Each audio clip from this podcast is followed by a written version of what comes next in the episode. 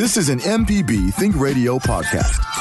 To hear previous shows, visit MPBOnline.org or download the MPB Public Radio app to listen on your iPhone or Android phone on demand.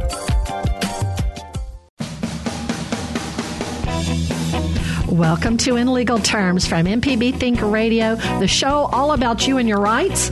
I'm Liz Gill, and I'm with Professor Richard Gershon of the University of Mississippi School of Law, who's joining us via Skype.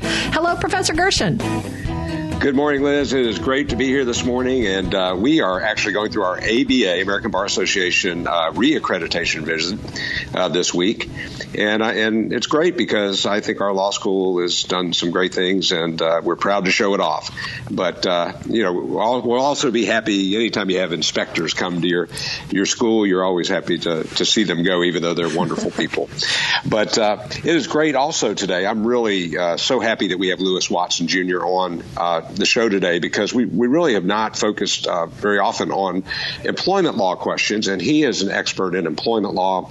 He's with the firm of Watson and Norris PLLC down there in Jackson, and. Um, he is widely published and he's spoken often on this subject. Uh, he was the editor in chief of the uh, Mississippi Law Journal when he was here as a student. Uh, and so we're really lucky to have him on today and excited to talk about employment law. Thank you, Louis, for being with us today.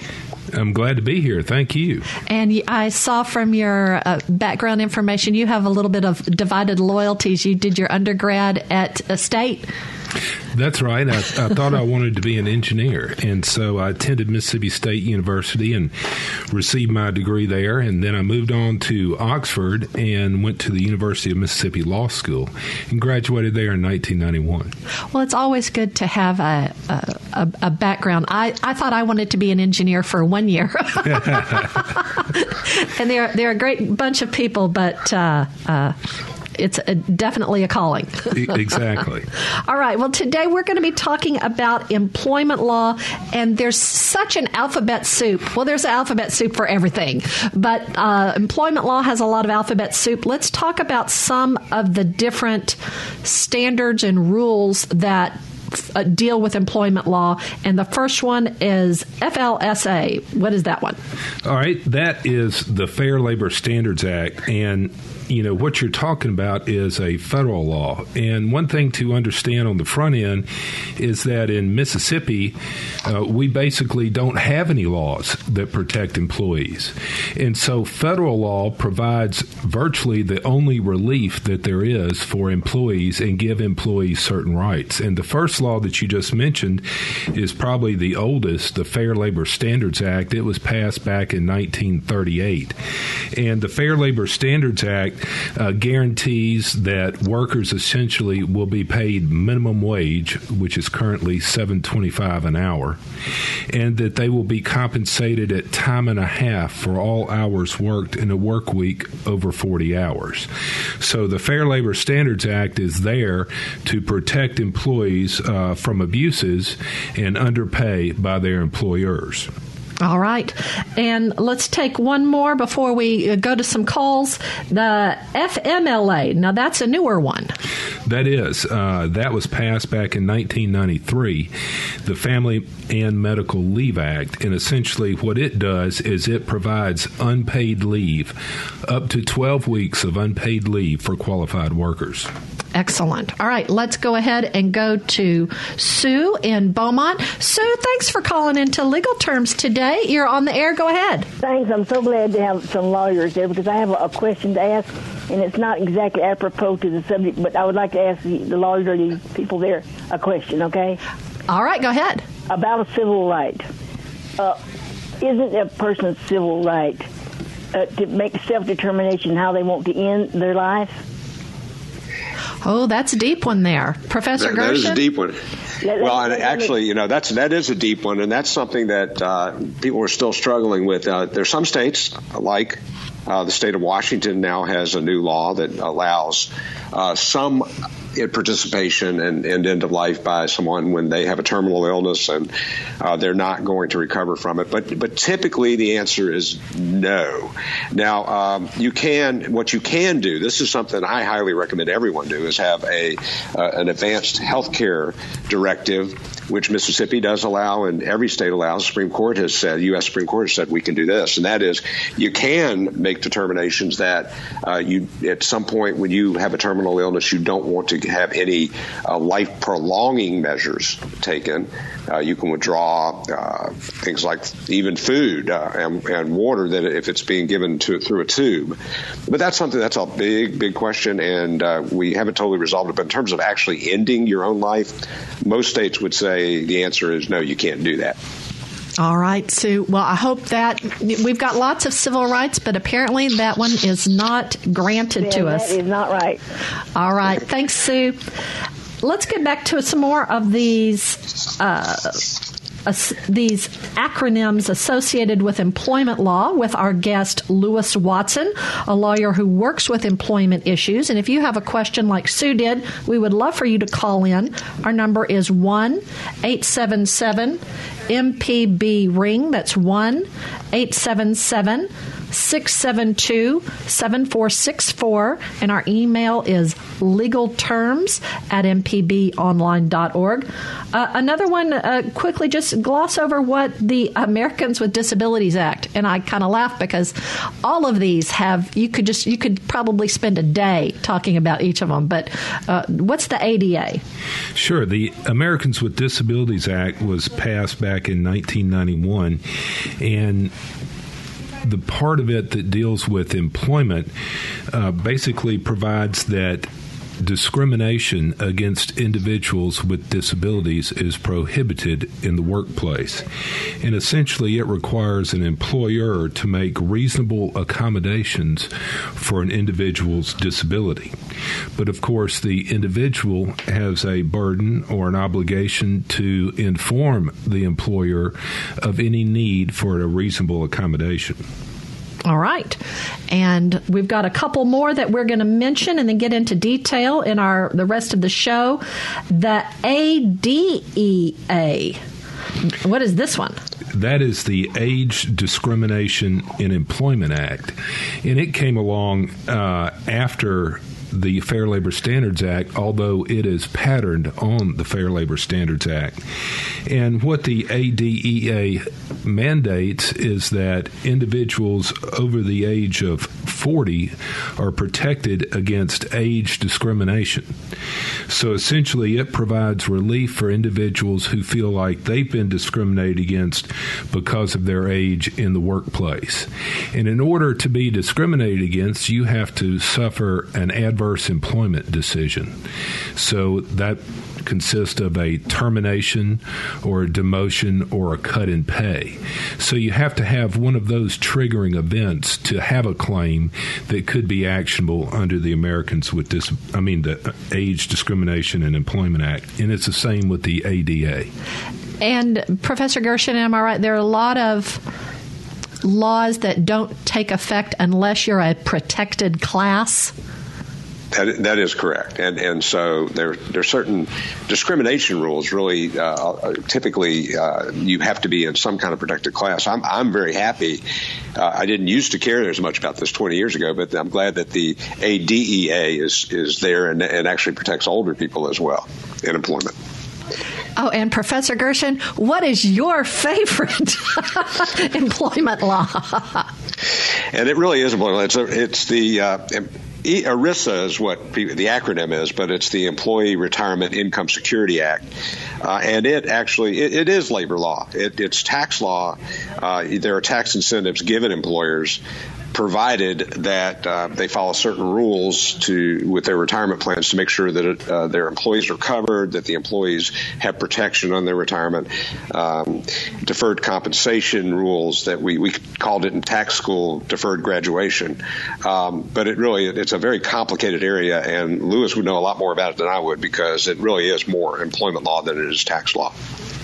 All right. Well, we have a couple of calls. We're going to try to get to some before we go our, to our break.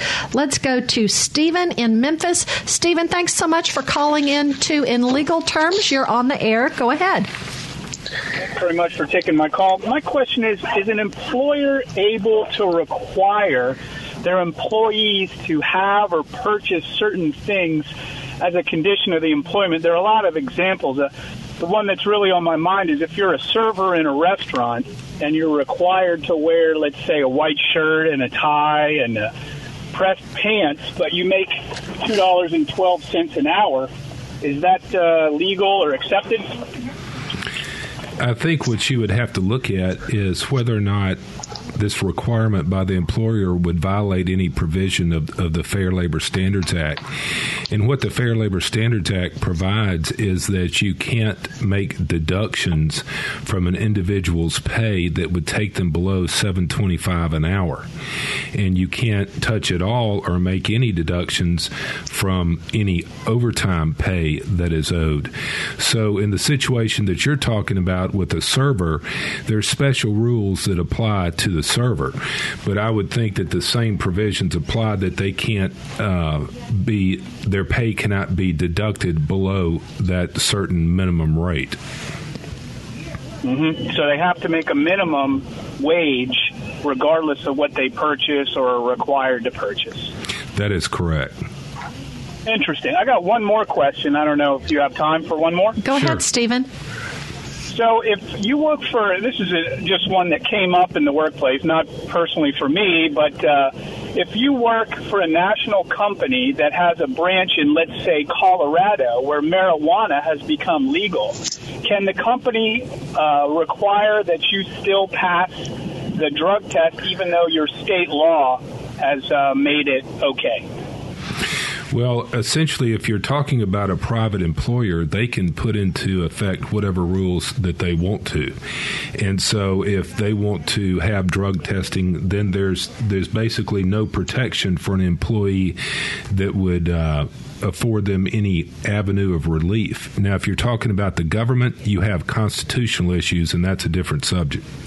But a employer can have a drug test to see that their employee isn't impaired while they're on the job. That is correct. All right. Well, we need to take our first break of the hour. Uh, Michael from Wayne County, hold on. We're going to continue our discussion of employment law after our break. If you have a question, now's the time to call in to get your questions on the air, get answered by our guest attorney Louis Watson, who works with employment issues, and Professor Richard Gershon from the University of Mississippi School of Law. Our number is 1 877 MPB Ring. That's 1 877 672 7464. You can also send us an email to legalterms at mpbonline.org.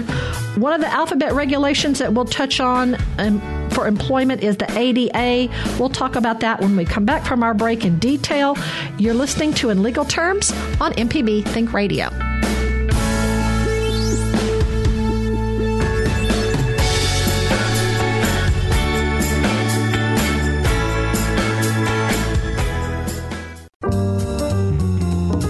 You're listening to In Legal Terms on MPB Think Radio.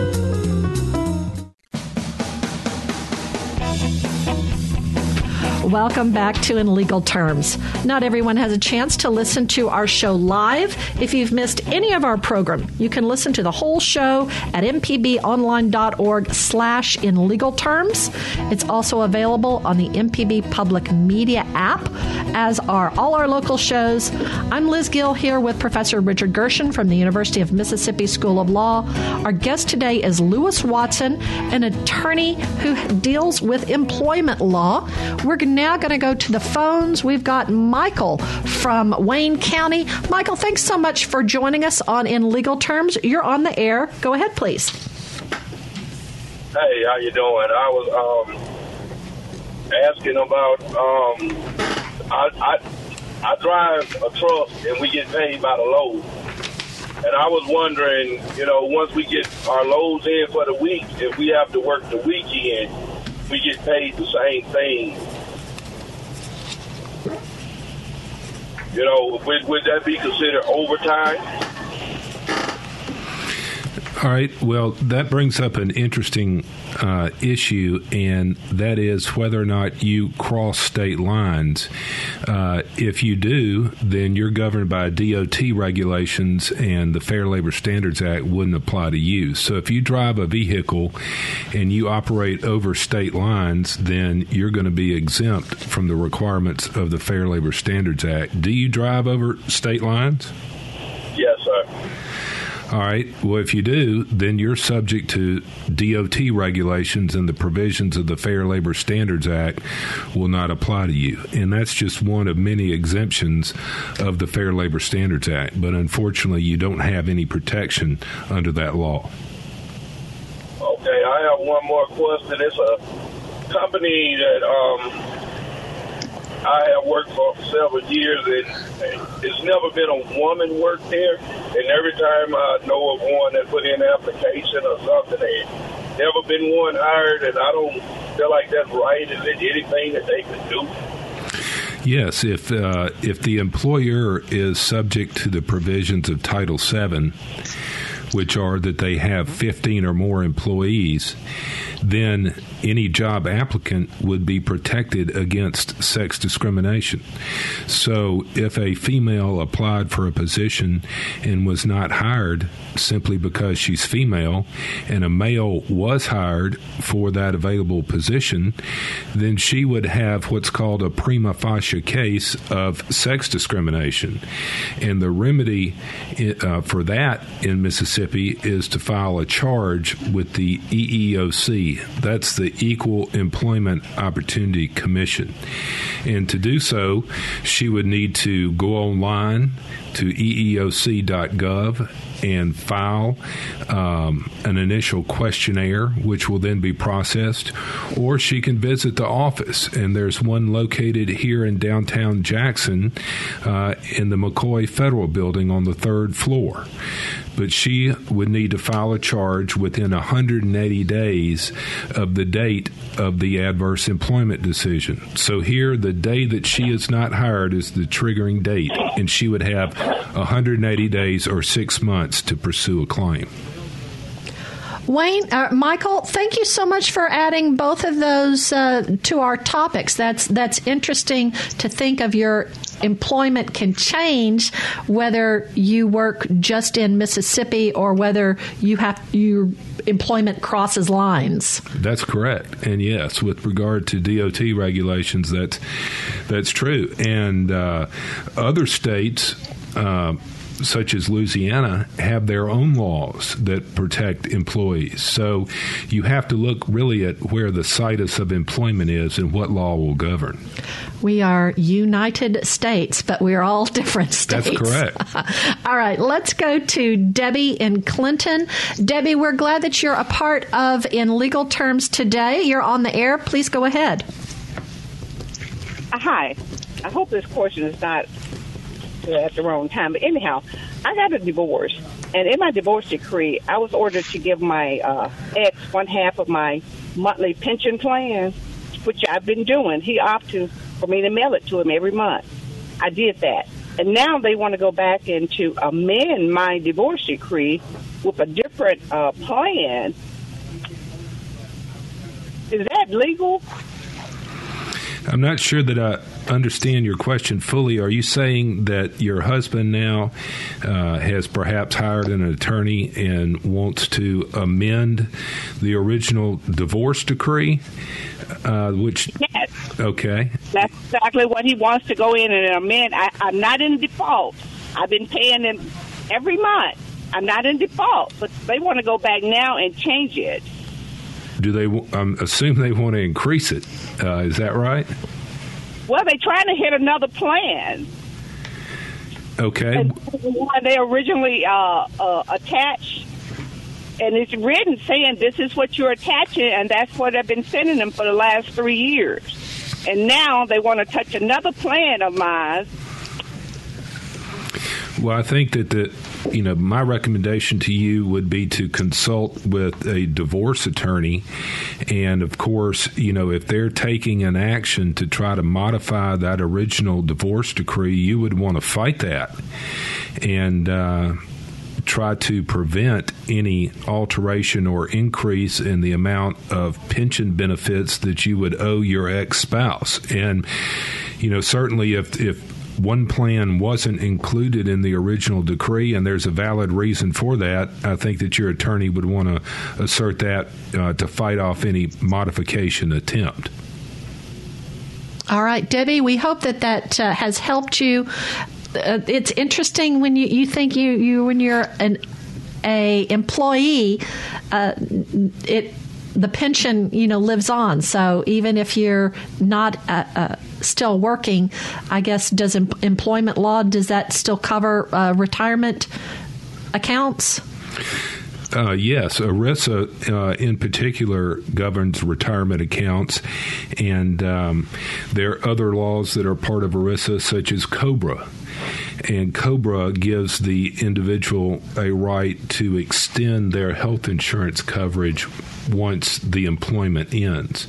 So I think ERISA would be the law that you would look to for any uh, health or welfare plan issue or continuation of any health insurance benefits. All right. We have another call to go to. Let's go to Raylani in Hattiesburg. Raylani, we're so glad that you could join us on In Legal Terms. You're on the air. Please go ahead.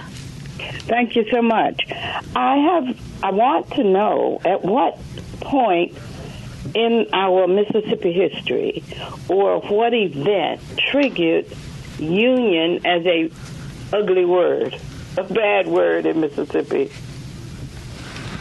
Well, I think you have to look back uh, in the history of, of, the workforce in the United States overall, and I think in other states uh, unions were very prevalent, particularly uh, in the North and say in the auto industry, and in Mississippi it's a right to work state. So, as being a right to work state, you can't be forced to join a union.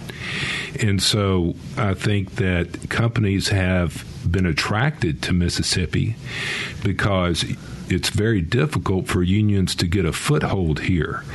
And I think you've seen with, with Nissan, uh, they've been able to avoid being unionized. And it's because of our unique state law that uh, makes it more difficult for a union to organize a plant.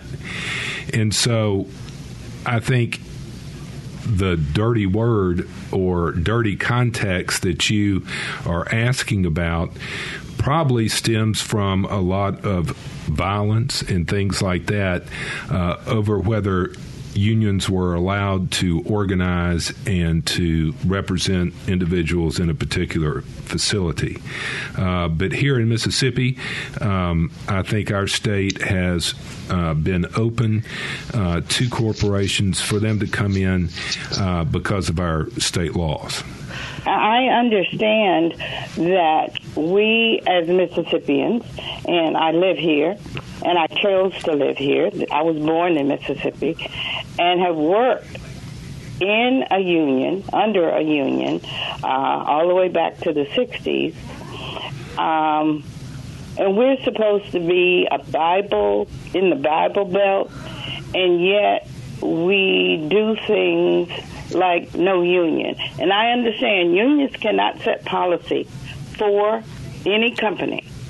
You, you negotiate certain things that's going to benefit the employee, um, and it's a, a two-way street. But if you don't have a union, then you have no rights. As you said, it's a it's a uh, uh, really you say a right to work state. right to work, a right to work. Correct. It's really not a right to work. You you can work, but you have to work under uh, other conditions. And we seem to do things that keeps uh, people in a underclass, under health, under jobbed, under educated. So uh, I would think that if people want to make advances in Mississippi, they would be voting for union. And I appreciate you taking my call. Thank you, Raylani. We appreciate you adding to our, our conversation. So, uh, Louis Watson, our attorney, is our guest talking about employment law. Of uh, 50 states, how many are right to work about? I would say uh, less than half, just off the cuff. Um, as I mentioned earlier, uh, Mississippi is also an employment at will state, right? Which means that absent a, a contract of employment, that the relationship can be severed by either the employer or the employee at any time, with or without notice. Um, and so I think there are very few states that, that are exceptions to employment at will, but there are some that require just cause for an individual to be terminated. And um, one tie back to the union question is that that's one thing unions typically negotiate for in their contracts with employers is that there has to be just cause for an employee to be terminated. So that is one protection that being a part of a union can afford an individual. All right. We are talking with attorney Louis Watson about the laws around employment. It's time for our next break, but we'd love to take your phone calls. Give us a call at 1 877 MPB Ring. That's 1 877 672 7464 with your questions.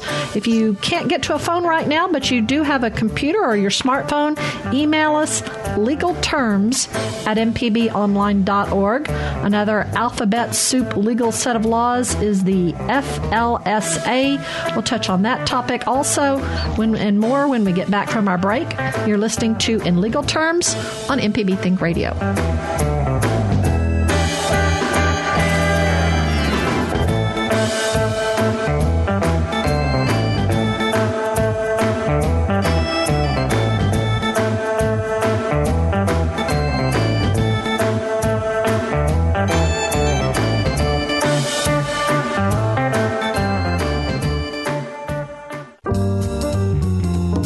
Listening to In Legal Terms on MPB Think Radio.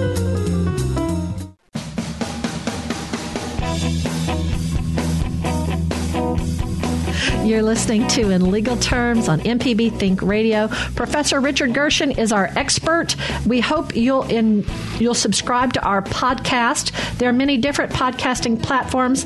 I like Podcasting Addict. Jay White, our engineer, likes Player FM on his Android phone. Uh, you download it to your Android phone. I think the Apple phones already come with a, a podcasting platform uh, pre installed. If you touch the plus, that takes you to a way to search for podcasts. Then I type in in legal terms in the search area. It brings up our show. You're able to touch the photo, then subscribe, and then you can be set up to listen to all of our shows. You be, can be notified when any new shows are posted. This morning, we're talking about employment law with our guest, Louis Watson, attorney at law. Uh, Professor Gershon, uh, how are you doing up there?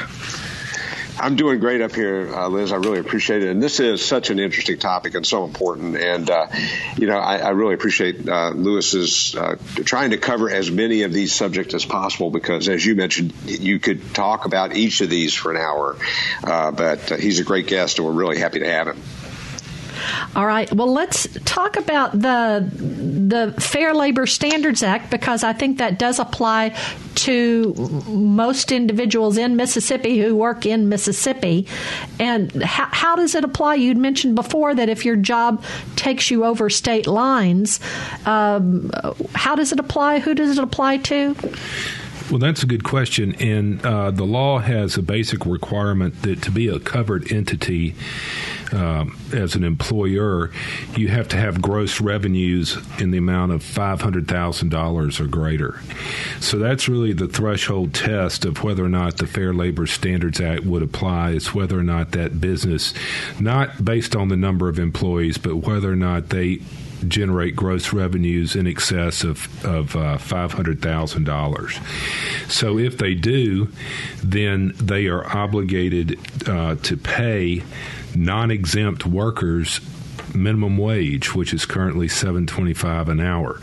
And like I said earlier, if an individual works over forty hours in a given work week, they're entitled to time and a half uh, their regular rate of pay.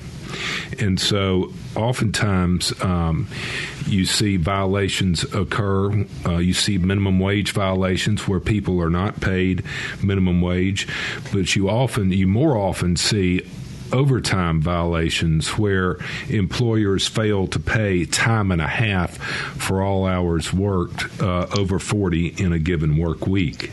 Now, was there? Uh, here I go. I'm bringing in just a little bit of knowledge. And uh, was there a state law? Was it that they were going to talk about when overtime applied and when you were a, a, a salaried and when you were hourly? Did that change recently? Yes, those were some federal regulations.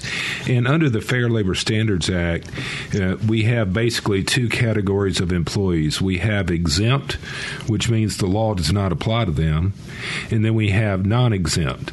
And so it's the non exempt people that are entitled to the protections of the Fair Labor Standards Act. Uh, some of the main categories of exemptions are the first one is professional. So, lawyers, accountants, doctors, people that possess a, a, professional degree are exempt under the Fair Labor Standards Act. So, really, it's a matter of, of negotiation uh, what those individuals will be paid. And there are no restrictions on the hours that they're required to work. I know you hear stories about accountants that have to slave away and work, you know, in excess of 40 hours a week. Um, same for doctors, same for lawyers. You know, the reason that that is is that there are no overtime requirements that are applicable to them. So you have the professional category, which is one exemption, and a lot of people fit into that category.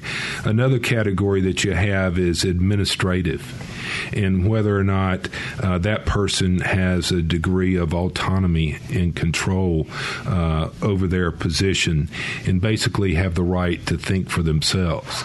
And if they do, they can be labeled a, an administrative employee. Um, and if, if they're in that category, then they're also exempt from the requirements of the Fair Labor Standards Act. And then you have uh, the latter category of managerial or executive. And here, if you have an individual that has the authority to hire and fire and supervises two or more people and spends 80% of their time performing managerial functions, then they're exempt under the Fair Labor Standards Act. I think a good uh, example of that would be, say, the store manager at a local dollar store. You know, that person should have the authority to hire and fire, should, should, um, spend most of their time performing managerial duties. But sometimes uh, the concentration of workers is so thin at these stores that they spend time unloading trucks, that they spend time cleaning bathrooms, performing functions that are not managerial. And so it's possible to destroy that exemption. And if an exemption is destroyed, then they become a non exempt worker and they're entitled to overtime pay for all hours worked over 40. If they're exempt, they're not. This is your chance, folks. We've only got uh, a few more minutes in the hour to uh, avail yourself of this excellent information we're getting from Louis Watson, uh, attorney specializing in employment law. We would love for you to give us a call 1 877 MPB Ring. That's 1 877 672 7464. You can also send us an email. Our address is legalterms at mpbonline.org every. Liz, I have. Go ahead. I'm sorry to interrupt. I, I mean, this is a question that's probably going to get me in trouble with Liz, but you know, I always think our students work as law clerks uh, during the summer and during uh, breaks, and sometimes even during the course of the school semester, and they're typically treated in that capacity as independent contractors even though they are not working anywhere else other than those firms. And I always wondered about that practice and whether that was really appropriate or whether they should be treated as employees. Well, that's a good question, and I think you know the technical answer is that you have to you have to carefully examine the relationship, and I believe there's a 23 factor test that the IRS has to determine whether or not somebody is truly an employee versus an independent contractor. Um, but I think that if they're treated as independent contractors, that has different tax implications uh, for that individual, such as will there be withholdings, things of that nature. Um, so I think you have to look at the degree of control and the right that that student clerk would have to uh, work on other projects for other employers, things of that nature. So, you know, I think that the safe uh, course is to is to label them an employee. Of course, the individual may not like that because then taxes are withheld, and they may not be working enough hours in each work week to to really make a difference one way or the other.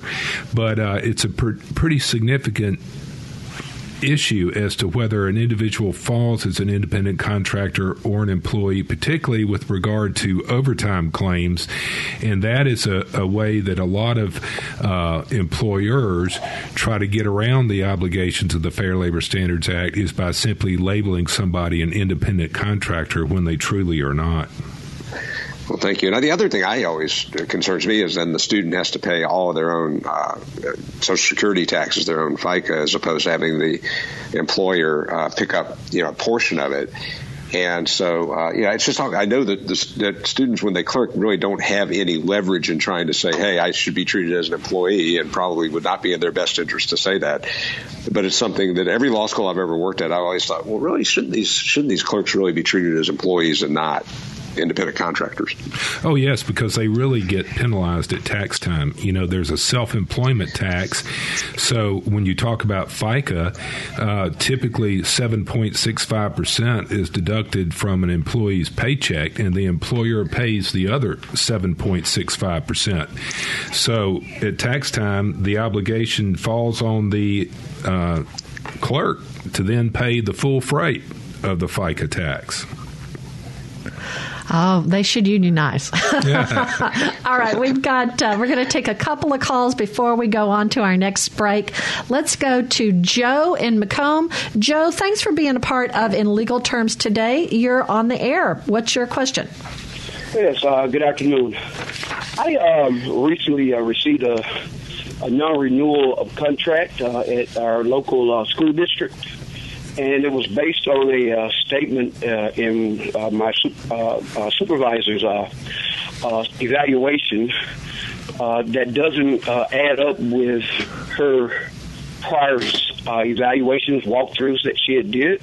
So I was wondering, is is what is the line in Mississippi law where a um, subjective comment becomes libel or slanderous? All right. Well, that's a good question. Um, first, we have to look at the fact that you are an employee of a school district. And in Mississippi, we have statutes that apply to school district employees. And essentially, as a school district employee, you're a governmental employee and you have certain constitutional rights that are associated with your job. Particularly, you've got a property interest in your job, which can't be arbitrarily taken away. So we have statutes that govern the issue of non renewal and what type of notification has to be given. So you need to look at your situation and look at Mississippi Code annotated in its requirements regarding non renewal to make sure that the school district gave the proper notifications necessary. Now, if they are non renewing you because you engaged in free speech or something of that nature, that can be a constitutional violation. If they're non renewing you because of your race, sex, religion, national origin, that can be a separate federal claim under Title VII or some other statute. Yes, sir. So now, if this individual has tortiously interfered with your contractual relationship with the school district, then there's a potential claim against this individual for tortious interference with employment. And that is a valid and recognized claim here in Mississippi, even with an at will relationship. So. And also, it depends on what she's saying about you and whether or not that's false and defamatory. That could be another claim for defamation. Okay. Well, the reason I was asking is that, you know, we're required to do evaluations throughout the course uh, of the school cycle. And the the comment that she made doesn't add up with what she was saying in the evaluations. Uh, and that's the reason that the superintendent gives as to his reason for non-renewal. For comment, not the evaluations. Right. Well, I think you need to look at her comment and carefully analyze that and look at, you know, is it a valid comment? Is it truthful? If it's not truthful, then that's a potential defamation claim against her. It's also a tortious interference claim against her. All right. Well, thank you. Joey, hope uh, you can get some relief for that. We appreciate you being a part of our show. We're going to take our last break of the hour. If you want to be a part of our show, you have just a few more minutes to call in. Our number is 1 877 MPB Ring. That's 1 877 672 7464. Our email address is legalterms at mpbonline.org. Lots of alphabetic uh, acronyms associated with employment law. None of them are LMAFO, who had the hit Party Rock Anthem, but FMLA is one. We'll try to get to that and take calls from Bill and Casey. Our, when we come back from the break, this is in legal terms on MPB Think Radio.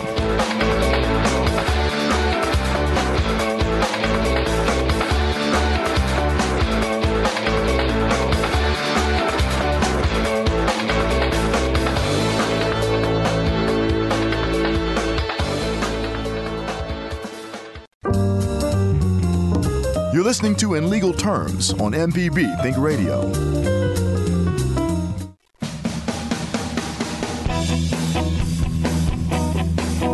Thank you for being a part of In Legal Terms. If you've missed any of our program, you can listen to the whole show at mpbonline.org slash in legal terms. It's also available on MPB Public Media app as are all our local shows. I'm Liz Gill here with Professor Richard Gershon from the University of Mississippi School of Law. We're talking with Louis Watson, attorney with the with experience in employment law, and we have two calls to get to before we round out our hour. Uh, Bill, we appreciate you hanging on. Uh, thank you for being a part of In Legal Terms. Go ahead. Yes, I'd like to know uh, if you're working your eight hours and five minutes before quitting time, they come up to you you got to work three, four hours over, or you're fired.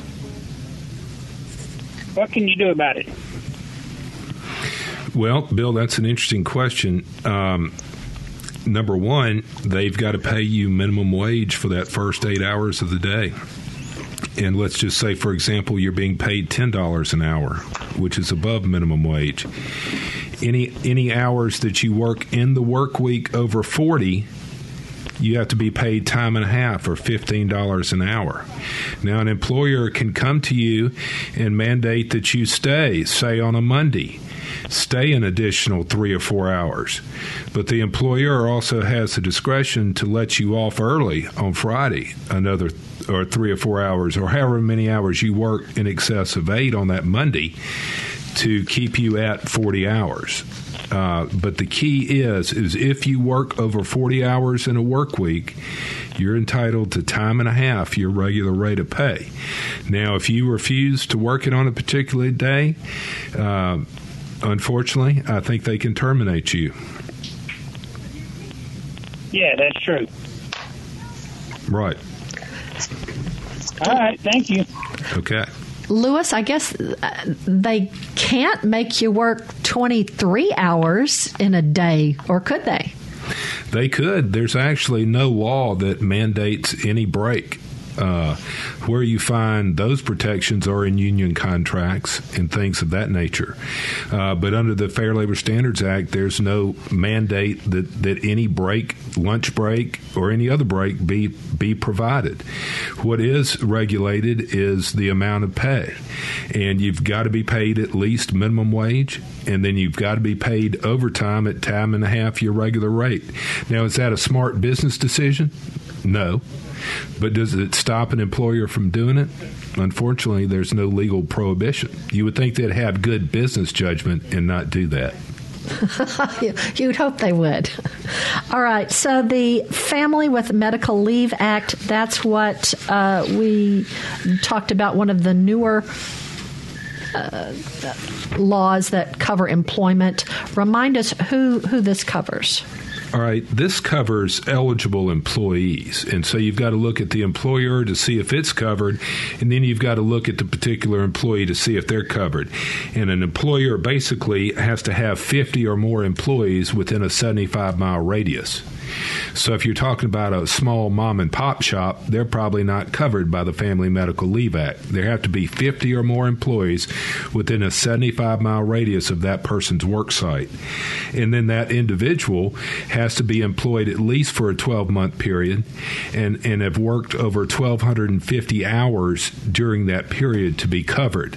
Once they're covered, then they're entitled under the FMLA to 12 weeks of unpaid leave. And the key word here is unpaid. So it provides for leave uh, for the care of a spouse uh, or child or family member with qualifying conditions. All right, and what uh, what if it's uh, not just uh, maybe if it's your spouse's family could or other who who all could you help take care of? Well, basically, it's interesting that the definition of a parent under the Family Medical Leave Act does not cover parents in law. So the fact that it is a parent in law would not qualify uh, for leave under the Family Medical Leave. Uh, but there are certain uh, definitions in the regulations under the Family Medical Leave Act that determine uh, who's actually considered a child, for example. And you look at the relationship under the law to determine whether or not, say, an adopted child is covered under the FMLA. All right, we have two minutes left. What what would you want to leave our listeners with about employment law? Well, uh, the way that my practice has evolved here in Mississippi, uh, it has evolved based strictly on federal law because there is an absence of any protections under state law for individuals. There are a few claims that can be brought, like we mentioned, tortious interference with employment relations. Those are the few claims that you can pursue under state law, but most claims are governed by federal law. And so what that means is that you're going to wind up in federal court instead of state court. So my practice is primarily a federal court practice. And each of these laws that were enacted have different remedies, have different timelines associated with them. So I, my advice to someone is if you feel that you have a potential claim, you need to jump on it immediately because there are very short time windows that exist for you to bring a claim. Uh, for example, with regard to the non renewal, I believe there's a five or seven day limit that you have to challenge that. So if you sleep on your rights, so to speak, you lose them. Wow. Wow. Well, we are so appreciate that you've been here today. Professor Gershon, you've uh, gotten us another good catch for in legal terms. Well, I was very happy he was on. He did a great job. Thank you, Louis. Thank you. Well, and we appreciate you coming in so much. That's going to wrap us up for In Legal Terms. Our call screener today has been Michelle McAdoo, and our board engineer in Jackson has been Jay White. So for Professor Richard Gershon, Professor Gershon, we sometimes don't hear enough of you, but uh, you are a, fantastic and a, a, a diamond asset to this show. Well, thank you, Liz. Glad to be here. He hosts from the University of Mississippi School of Law. I'm Liz Gill, and up next is our Tuesday Southern Remedy show, Relatively Speaking, with Dr. Susan Buttross. She's another jewel. Lots of jewels here at MPB. But we hope you'll join us again next Tuesday at 10 a.m. for In Legal Terms on MPB Think Radio.